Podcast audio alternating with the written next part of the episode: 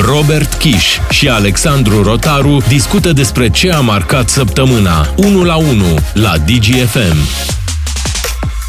ca să știi. Guvernul și-a luat robot. Ion este noul consilier al premierului Ciucă, o premieră mondială, spun reprezentanții guvernului. Acesta va avea rolul să preia mesajele din mediul online și să prezinte premierului problemele de zi cu zi ale românilor.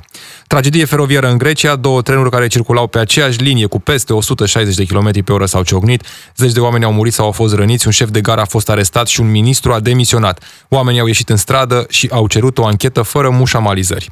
PNL a comandat un sondaj în care îi întreabă pe români dacă ar fi de acord cu alianță cu PSD la alegerile de anul viitor. În aceea zi în care era publicat sondajul, liderul PNL București, Ciprian Ciucu, demisionat din funcție. Ce planuri au cele două mari partide, analizăm imediat.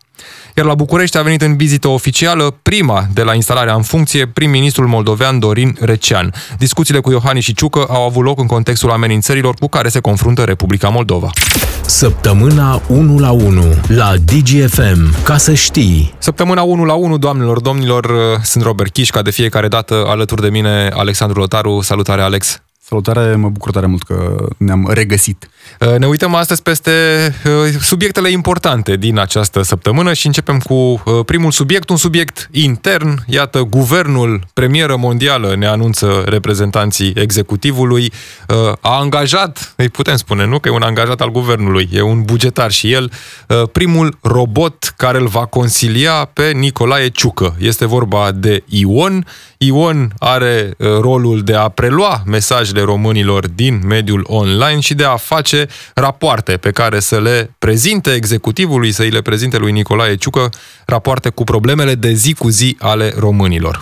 Dați-mi voie să uh, oferim și un uh, mic exemplu și să îl invit uh, pe Ion să spună câteva cuvinte. Salut!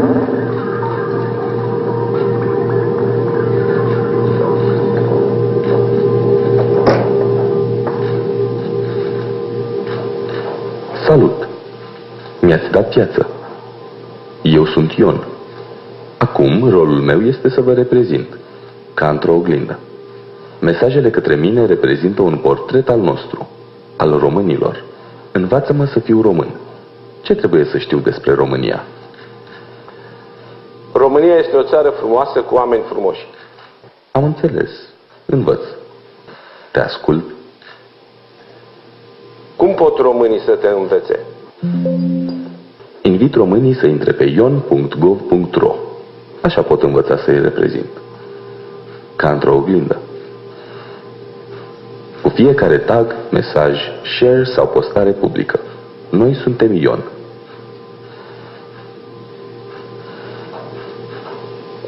Ne urează o primăvară frumoasă, la fel îi urăm și noi Așadar, primul uh, robot uh, care lucrează pentru guvern, uh, inteligență artificială, la Palatul Victoria.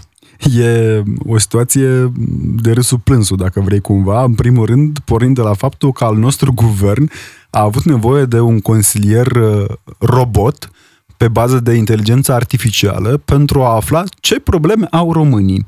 Uite, asta e marea dilemă în guvernul României. Nu știe premierul, nu știu ministrii de acolo care sunt problemele României? Bine, dacă te uiți la programele pe care le au aceștia și la modul în care vorbesc public, pare că ei chiar nu știu care sunt problemele românilor.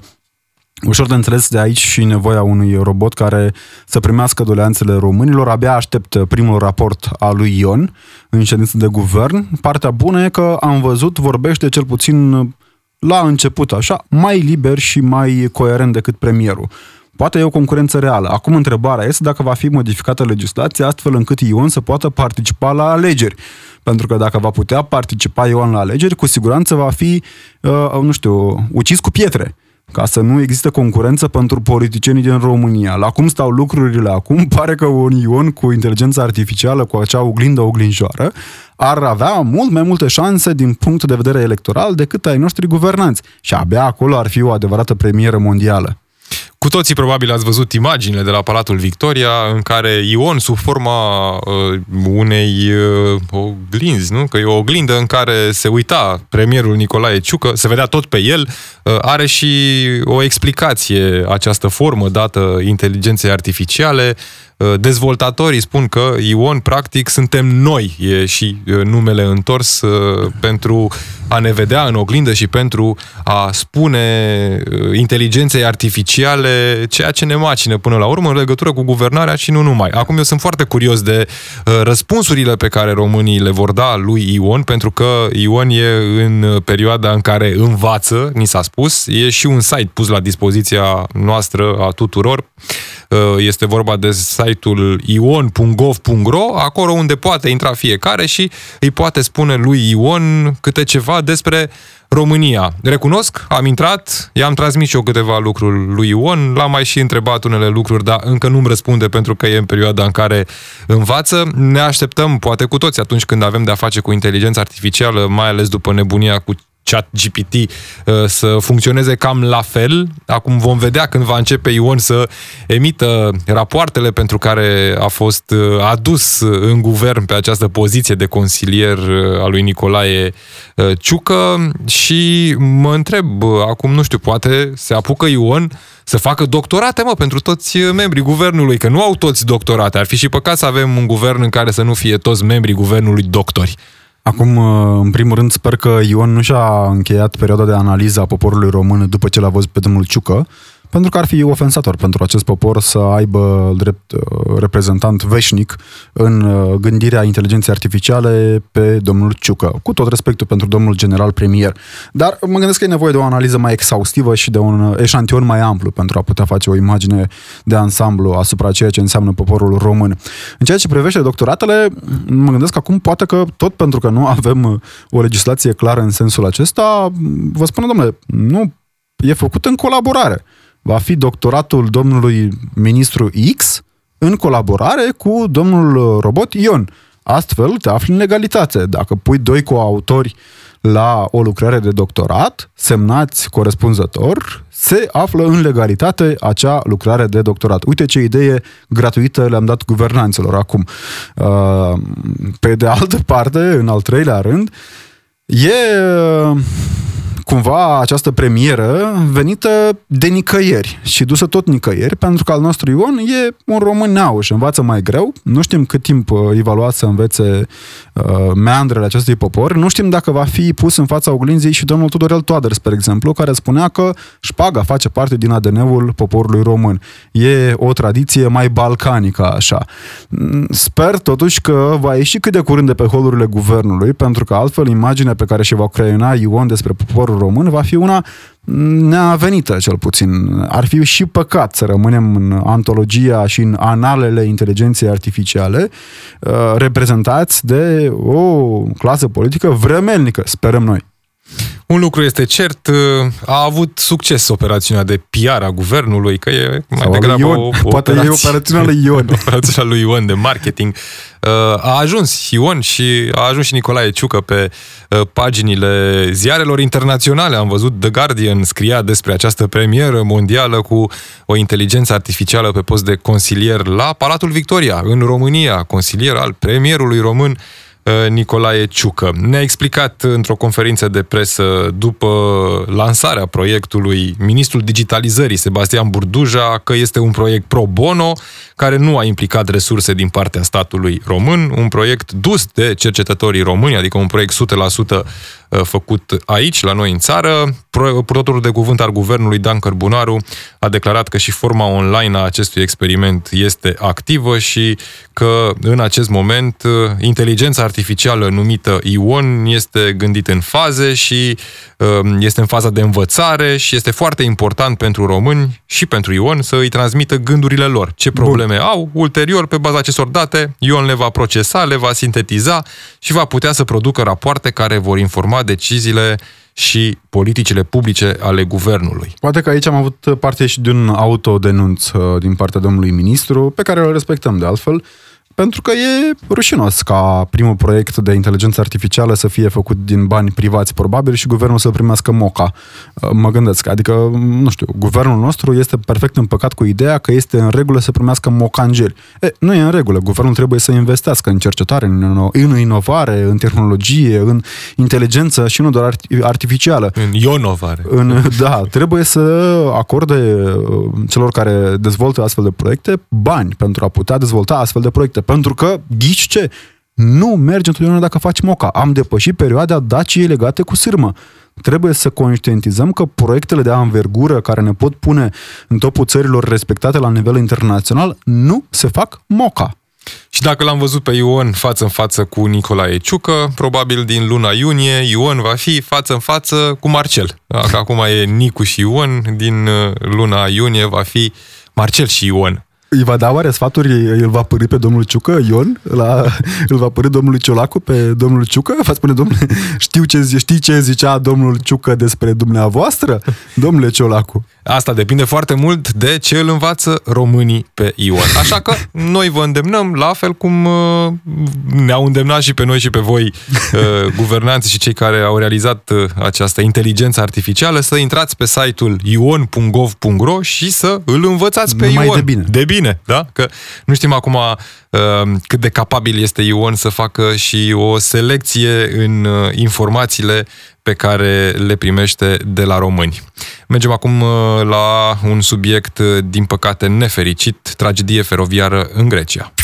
Săptămâna 1 la 1 cu Robert Kiș și Alexandru Rotaru la DGFM. Ca să știi. Tragedie feroviară în Grecia, două trenuri care circulau pe aceeași linie cu peste 160 de km pe oră s-au ciocnit, zeci de oameni au murit sau au fost răniți. Un șef de gară a fost arestat pentru că el ar fi fost cel care trebuia să se asigure că trenurile nu circulă pe aceeași uh, linie. Uh, ministrul transporturilor din Grecia a demisionat, uh, oamenii au ieșit în stradă, proteste la Atena și au strigat nemulțumirea în legătură cu un sistem care funcționează prost încă din anii 2000. Problemele erau cunoscute, nu funcționează semnalele, nu Ehm, funcționează nimic digital, este vorba despre uh, un sistem feroviar care în continuare uh, depinde foarte mult de intervenția umană, motiv pentru care, iată, ehm, o intervenție greșită a dus la o tragedie.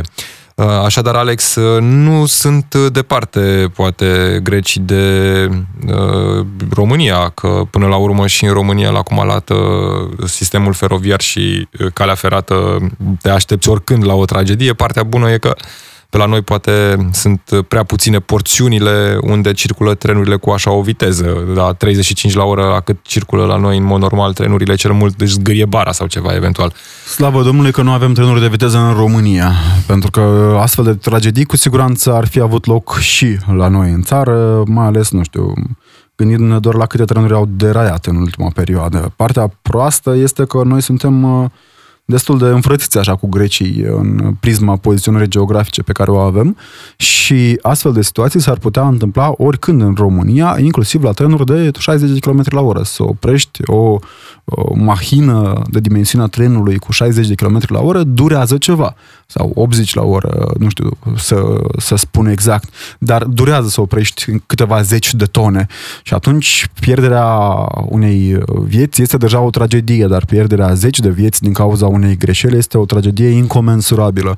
Din păcate, Grecia culege, culege roadele a ceea ce avem și în România nepăsarea, lipsa investițiilor, probabil și mita în unele cazuri, să nu uităm pentru că e un aspect extrem de important de punctat. Grecia a fost țara din Uniunea Europeană care prin ordin guvernamental în 2009 măsluia cifre.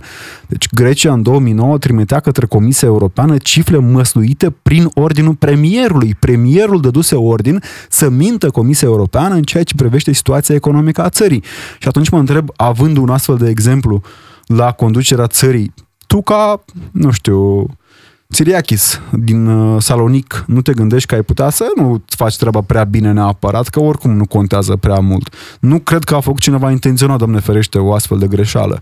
Dar e punctul în care trebuie să ne dăm seama, inclusiv în România, că atunci când mergem pe ideea că merge și așa, putem ucide oameni, putem ucide oameni uh, care nu au nicio vină până la urmă. E o consecință directă a ceea ce înseamnă nepăsare. Era un nene care a dat un macaz greșit, înțelegem până în punctul acesta, astfel încât două trenuri de mare viteză au intrat pe aceeași linie și s-au ciocnit frontal.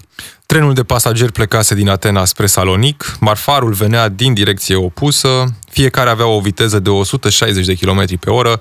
În momentul în care trenul cu 350 de oameni la bord a ajuns pe aceeași linie cu cel de marfă, locomotivele au fost pur și simplu pulverizate, mecanicii au murit pe loc, în vagoanele care au luat foc, temperaturile au crescut până la 1300 de grade. Un martor spune că a auzit un zgomot puternic, după care a urmat 10 secunde de coșmar. A fost panică, spune uh, persoana respectivă. Timp de 10-15 secunde a fost haos, ne-am răsturnat, a izbunit incendiul, cablurile atârnau, geamurile s-au spart, oamenii țipau, unii erau blocați, era panică, cabluri și flăcări peste tot. Uh, au fost uh, și proteste, proteste la Atena și Salonic, oamenii au ieșit în stradă și și-au strigat nemulțumirea față de guvernanți.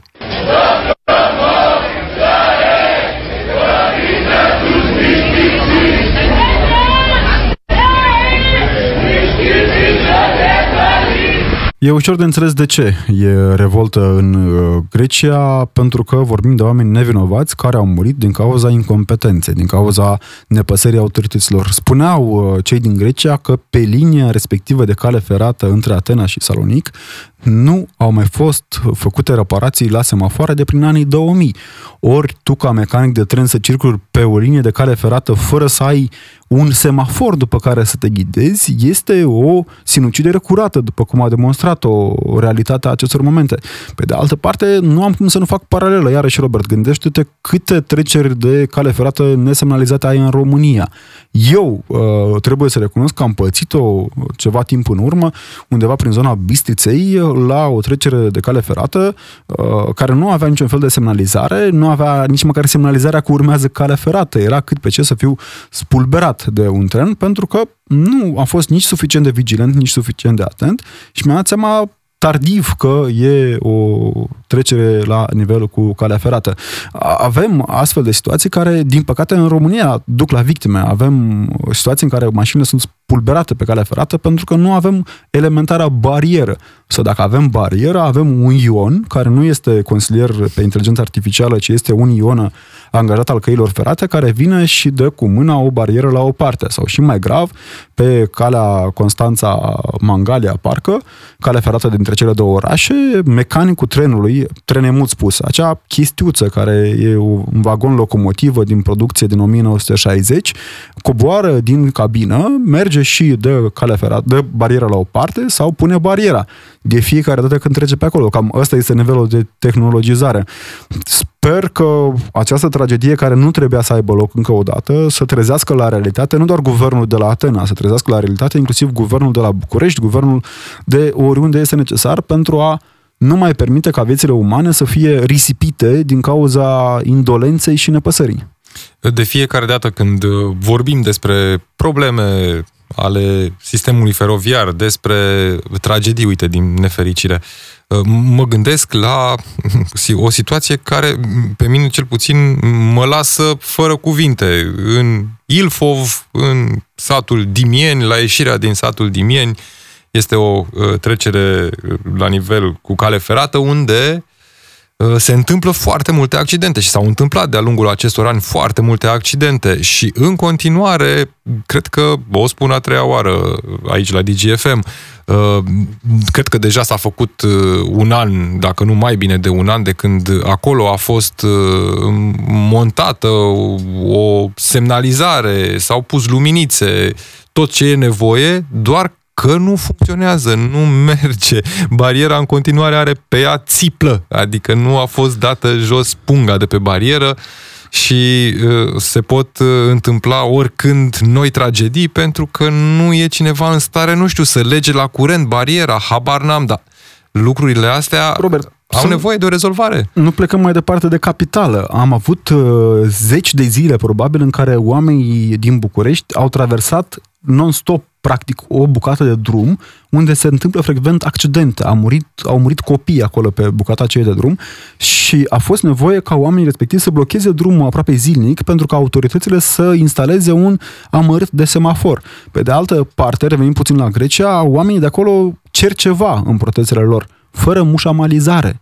De ce? E o întrebare extrem de bună, pentru că și în Grecia, la fel ca în România, avem de toate. Ori, uh, mi-aduc aminte din 2000, uh, primăvara anului 2022, într-un incendiu într-un spital uh, din Grecia au murit câțiva oameni și nu prea au existat condamnări după aceea. Ori, probabil astfel de lucruri nu mai merg pe termen lung. Oamenii știu că au putere, oamenii știu că prin protestele lor transmit mesaje extrem de puternice și vor, vor pedepse pentru viețile oamenilor care uh, au fost pur și simplu spulberate din cauza acestui incident. În România, PNL comandă un sondaj de opinie, un sondaj în care îi întreabă pe români dacă ar fi de acord ca PNL să facă o alianță cu PSD anul viitor, răspunsurile românilor și uh, cum arată pentru uh, anul electoral 2024 o astfel de alianță, analizăm imediat. La DGFM sunt Robert Kiș și Alexandru Rotaru în săptămâna 1 la 1.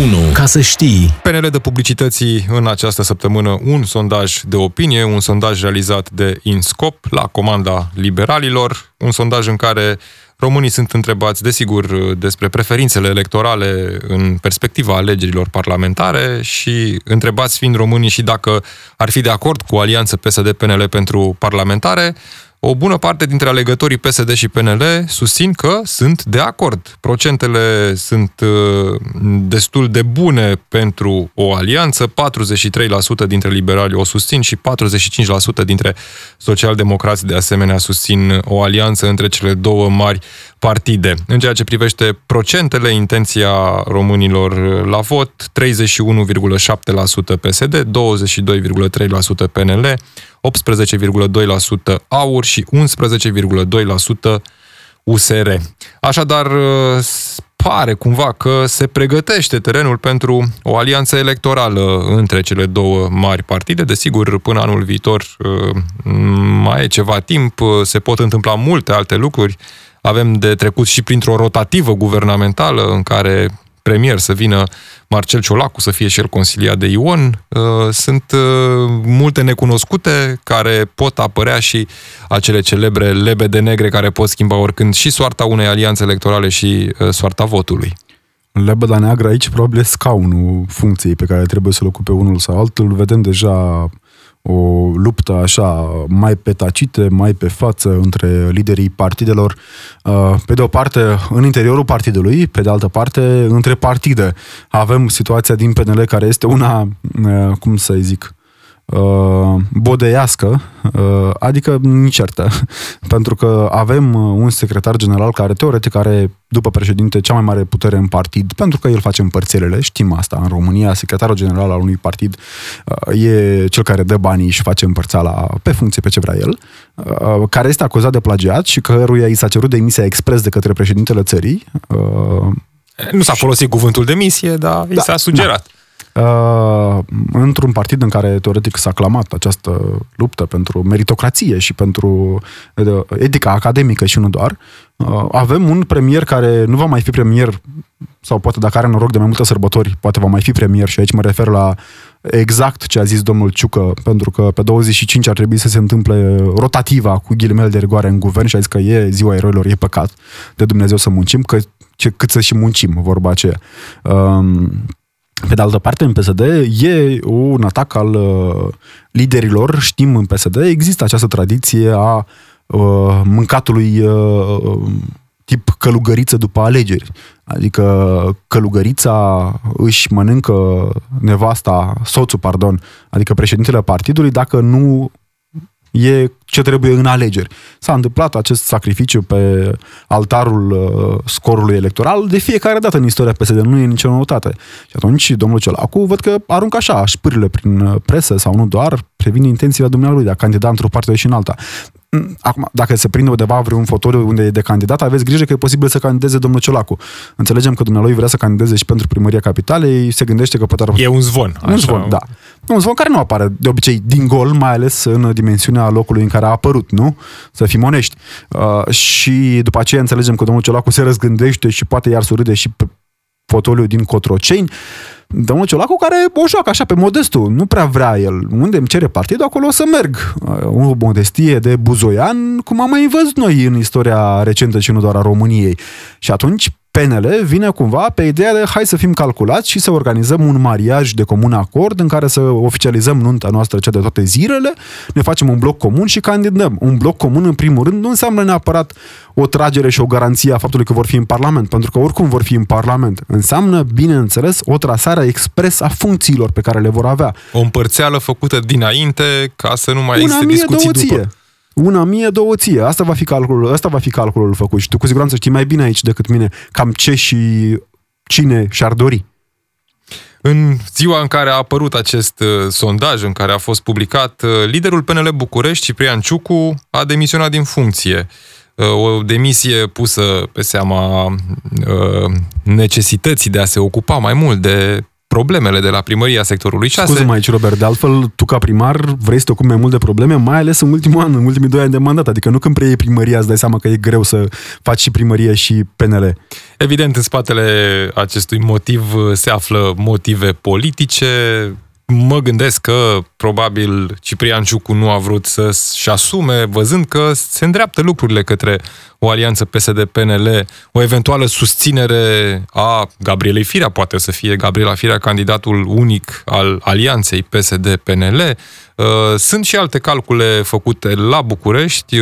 Pe Nicu Șordan l-am văzut în poze cu Cătălin Drulă, semn că este susținut și probabil va fi susținut în continuare Uh, de USR, neavând poate USR un candidat mai bun la primăria uh, capitalei și mă gândesc că există și această variantă de a-l susține pe Nicu Șordan, doar că începe să se reducă plaja partidelor care uh, se pun în spatele actualului primar general la, nu știu, Forța Drepte, poate PMP, USR și partidele de opoziție, mai degrabă decât partidele care, sau partidul care a contribuit la alegerea sa ca primar general și aici mă refer la PNL.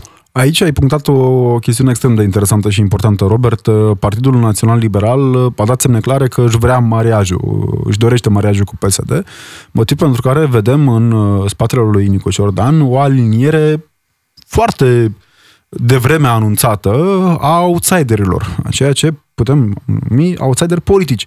Inclusiv USR poate fi considerat acum un fel de outsider politic pentru că nu mai face parte din niciun fel din cercul de guvernare sau de putere din România în momentul respectiv. USR nu cred că ar putea genera un lider capabil să strângă voturi pentru primăria capitalei, pentru că varianta lor era Vlad Voiculescu, care lipsește cu desăvârșire din uh, scena politică din România. Înțelegem că nu se află nici în cele mai cordiale relații cu domnul Drulă, motiv pentru care Nicușor Dan Săracu încearcă să găsească cel puțin un fel de sprijin, orice fel de sprijin. Vorba aia, dacă nu ai motor cu o reacție, găsești și tu un ventilator care să te împingă. Acum... Nu se se mai vorbea și despre varianta Cătălin Drulă, președintele partidului, să-și asume pentru început o candidatură la primăria capitalei pentru uh, a fi în mijlocul celui mai mare bazin electoral și pentru a trage partidul să fie un fel de locomotivă care mai apoi să ajute și la alegerile următoare, Aici parlamentare și prezidențiale. E un calcul foarte greu de făcut pentru useriști, pentru că nu pot avea aceeași locomotivă la patru alegeri. Ei, în afară de drulă, onest vorbind acum, nu au alți lideri proeminenți. Punem primul nume de USR care îți vine în cap în momentul ăsta. Clotilde Arman, uite, pentru primăria capitalei dacă vrea să plece de la sectorul 1, Clotilde Roman, încerce... din, fericire, din nefericire pentru domnia sa, a reușit să își pună atât de multă lume în cap, încât ar fi o, probabil, nu știu, o, o surpriză, surpriză. nemai întâlnită să mai prindă câteva voturi la sectorul 1 dacă va candida în continuare la sectorul 1. Pentru că altfel nu avem, onest vorbind, nu avem locomotive vizibile capabile să mobilizeze mulțimi în USR în momentul acesta. Și atunci probabil USR va fi nevoit să uh, își uh, canalizeze foarte puternic atenția și energia. Folosindu-l pe domnul Drulă la patru rânduri de alegeri, va fi șifonat cu siguranță. Sau va fi un eșec. Uh, știm, USR a avut un scor fulminant la europarlamentare, după care s-a dus așa, precum, nu știu, PNL-ul și principiile liberale la Vale. Uh, motiv pentru care va fi un calcul greu de făcut. Înțelegem și domnul Cioloș Așa, uite, mai e și domnul Cioloș, e cu partidul lui domnul Cioloș, cu reper. Da, văd că domnul Cioloș a prins ideea din ce în ce mai mult că prinde prinde cu pozele la biserică. Uh, nu știu ce vrea să facă domnul Cioloș mai exact, dar pare un bun creștin. Nu, chiar nu înțeleg mișcarea domniei sale. A auzit probabil că la aur se prinde cu poze din astea cu icoane uh, și eu ca un creștin înțeleg nevoia de a merge la biserică, nu înțeleg nevoia de a posta o poză în genunchi în fața unei icoane pe Facebook, pe pagina unui politician care spune că va candida la administrația prezidențială. Că, na, știm foarte bine cum se face politica pe Dâmbovița, dar asta este alt subiect cu siguranță. Revenim puțin la sondaj, aș vrea să mai punctez un singur lucru. Liberalii uh, au întrebat și dacă România ar fi de acord cu comasarea alegerilor locale și parlamentare din 2024, faptul că ar putea fi puțin neconstituțională, nu mai e o problemă acum, întrebăm oamenii să vedem ce spun ei uh, și procentele sunt majoritare în favoare. Uh, chiar dacă procentele sunt defalcate pe fiecare electorat în parte, uh, pe electoratul PSD, PNL, USR, AUR și așa mai departe, uh, în marea lor majoritate opiniile sunt favorabile comasării. Acum rămâne de văzut ce ne va rezerva anul electoral 2024.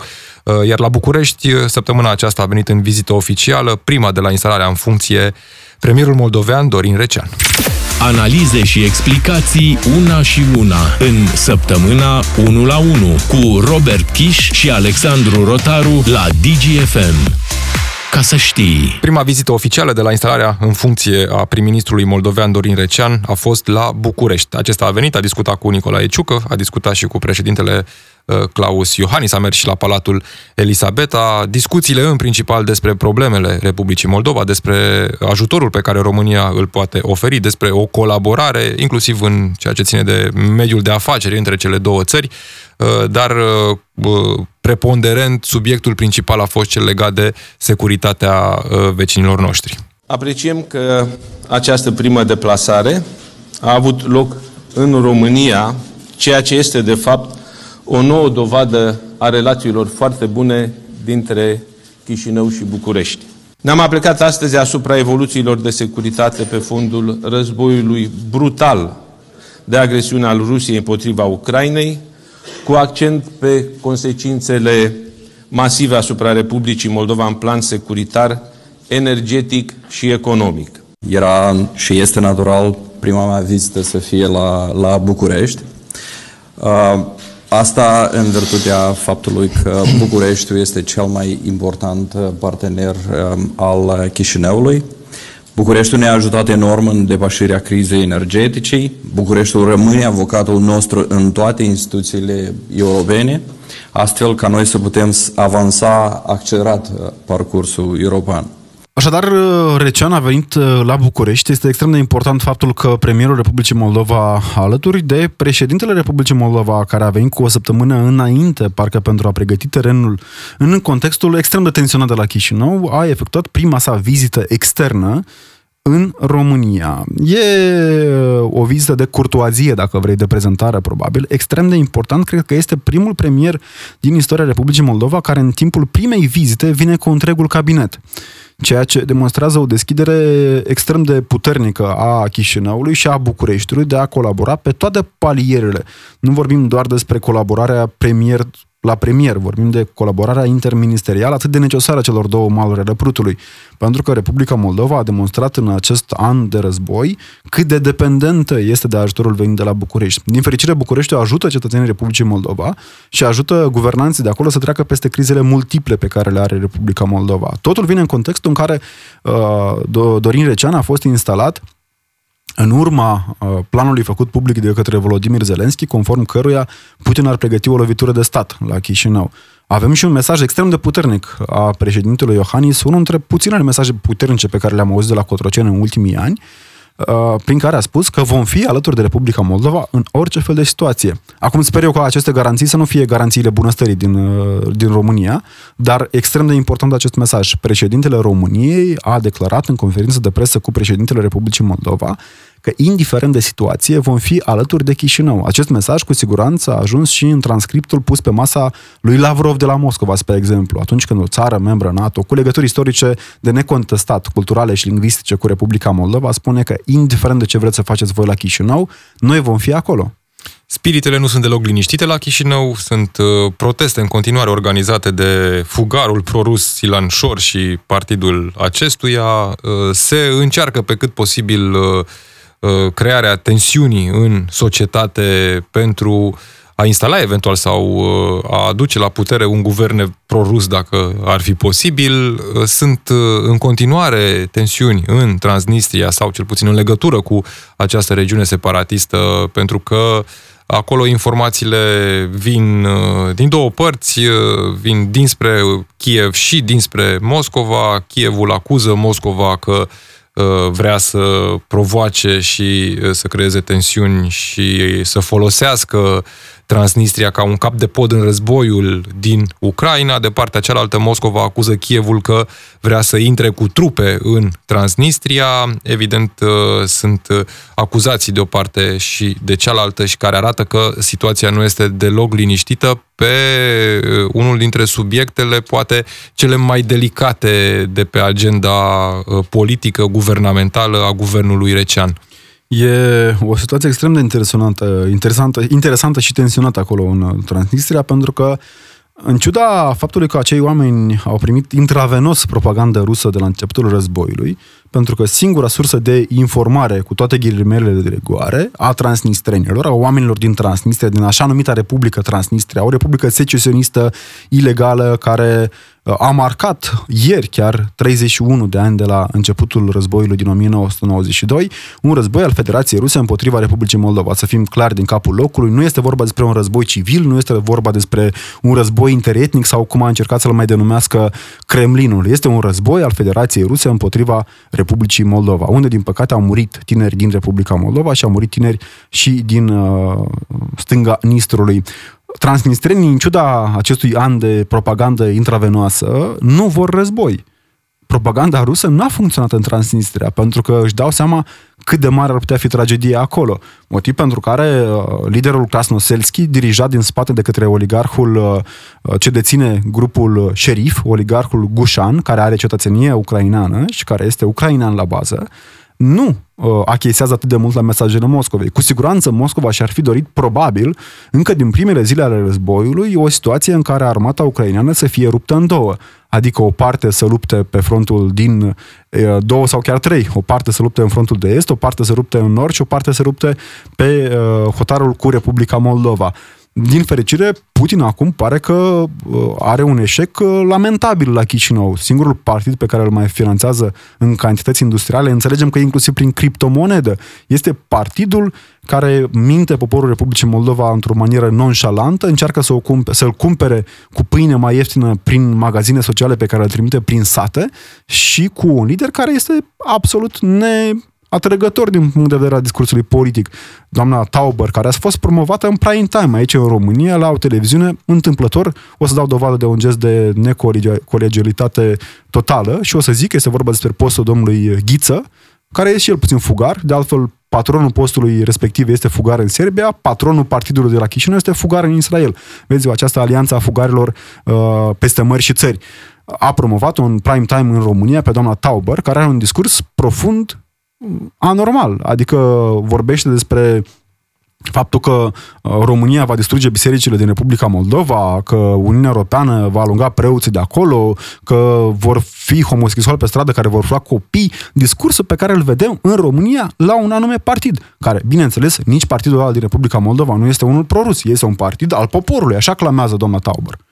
Uh, cât uh, de uh, directe au fost declarațiile și angajamentul de susținere al României pentru Republica Moldova. Atât de direct a fost și sprijinul pe care până acum țara noastră l-a oferit Chișinăului, fie că vorbim de ajutorul energetic, fie că vorbim de susținerea cauzelor Republicii Moldova pe agendele uh, europene și pe uh, agenda transatlantică, pentru că am văzut uh, susținere directă venită de la cel mai important uh, și puternic om al planetei, de la Joe Biden, care o nominaliza pe Maia Sandu uh, în discursul de la Varșovia. Uh, sunt lucruri pe care România le poate face, sunt și lucruri pe care România nu le poate face pentru Moldova, Alex? Cu siguranță. Cu siguranță sunt multe lucruri care țin de legislația internațională pe care România o respectă cu sfințenie în acest moment și ne bucurăm. Aici trebuie să dăm cezarului ceea cezarului. Bine, nu că ar fi avut România prea multe intenții să forțeze puțin notă la nivel internațional. Mă gândesc aici la cazul Schengen, spre exemplu. Uh, dar România respectă legislația internațională. România nu poate garanta siguranța aeriană, spre exemplu, a Republicii Moldova. Chiar dacă are cu ce, România, ca stat membru NATO, nu poate garanta ceea ce o bună parte din cetățenii Republicii Moldova cer cer, uh, au fost chiar demersuri oficiale a mai multor organizații de la Chișinău ca România să garanteze securitatea aeriană a Republicii Moldova. Știm situația cu balonul Buclucaș la Chișinău, ei neavând instrumente de, uh, uh, nu știu, poliția aeriană sau și nici apărare, apărare aeriană. aeriană, au fost obligați să închidă spațiul aerian din cauza unui balon. Uh, să nu uităm, un aspect extrem de important. România are în Republica Moldova, încă în Republica Moldova, numai puțin de un milion de cetățeni români, pe care nu i-a cumpărat sau nu le-a forțat, nu i-a cerut forțat, cum a făcut Putin în teritoriile din estul Ucrainei. Sunt cetățeni care, o bună parte din ei, se consideră români și care au pașaport și buletin românesc în buzunar.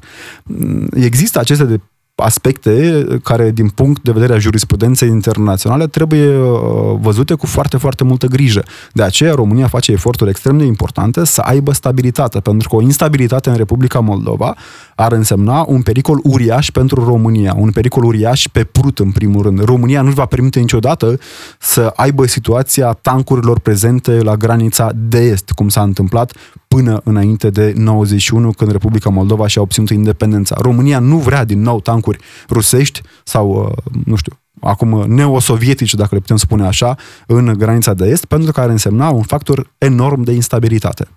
Atât pentru săptămâna asta am fost Robert Chiș și Alexandru Rotaru. Să aveți un sfârșit de săptămână cât mai bun.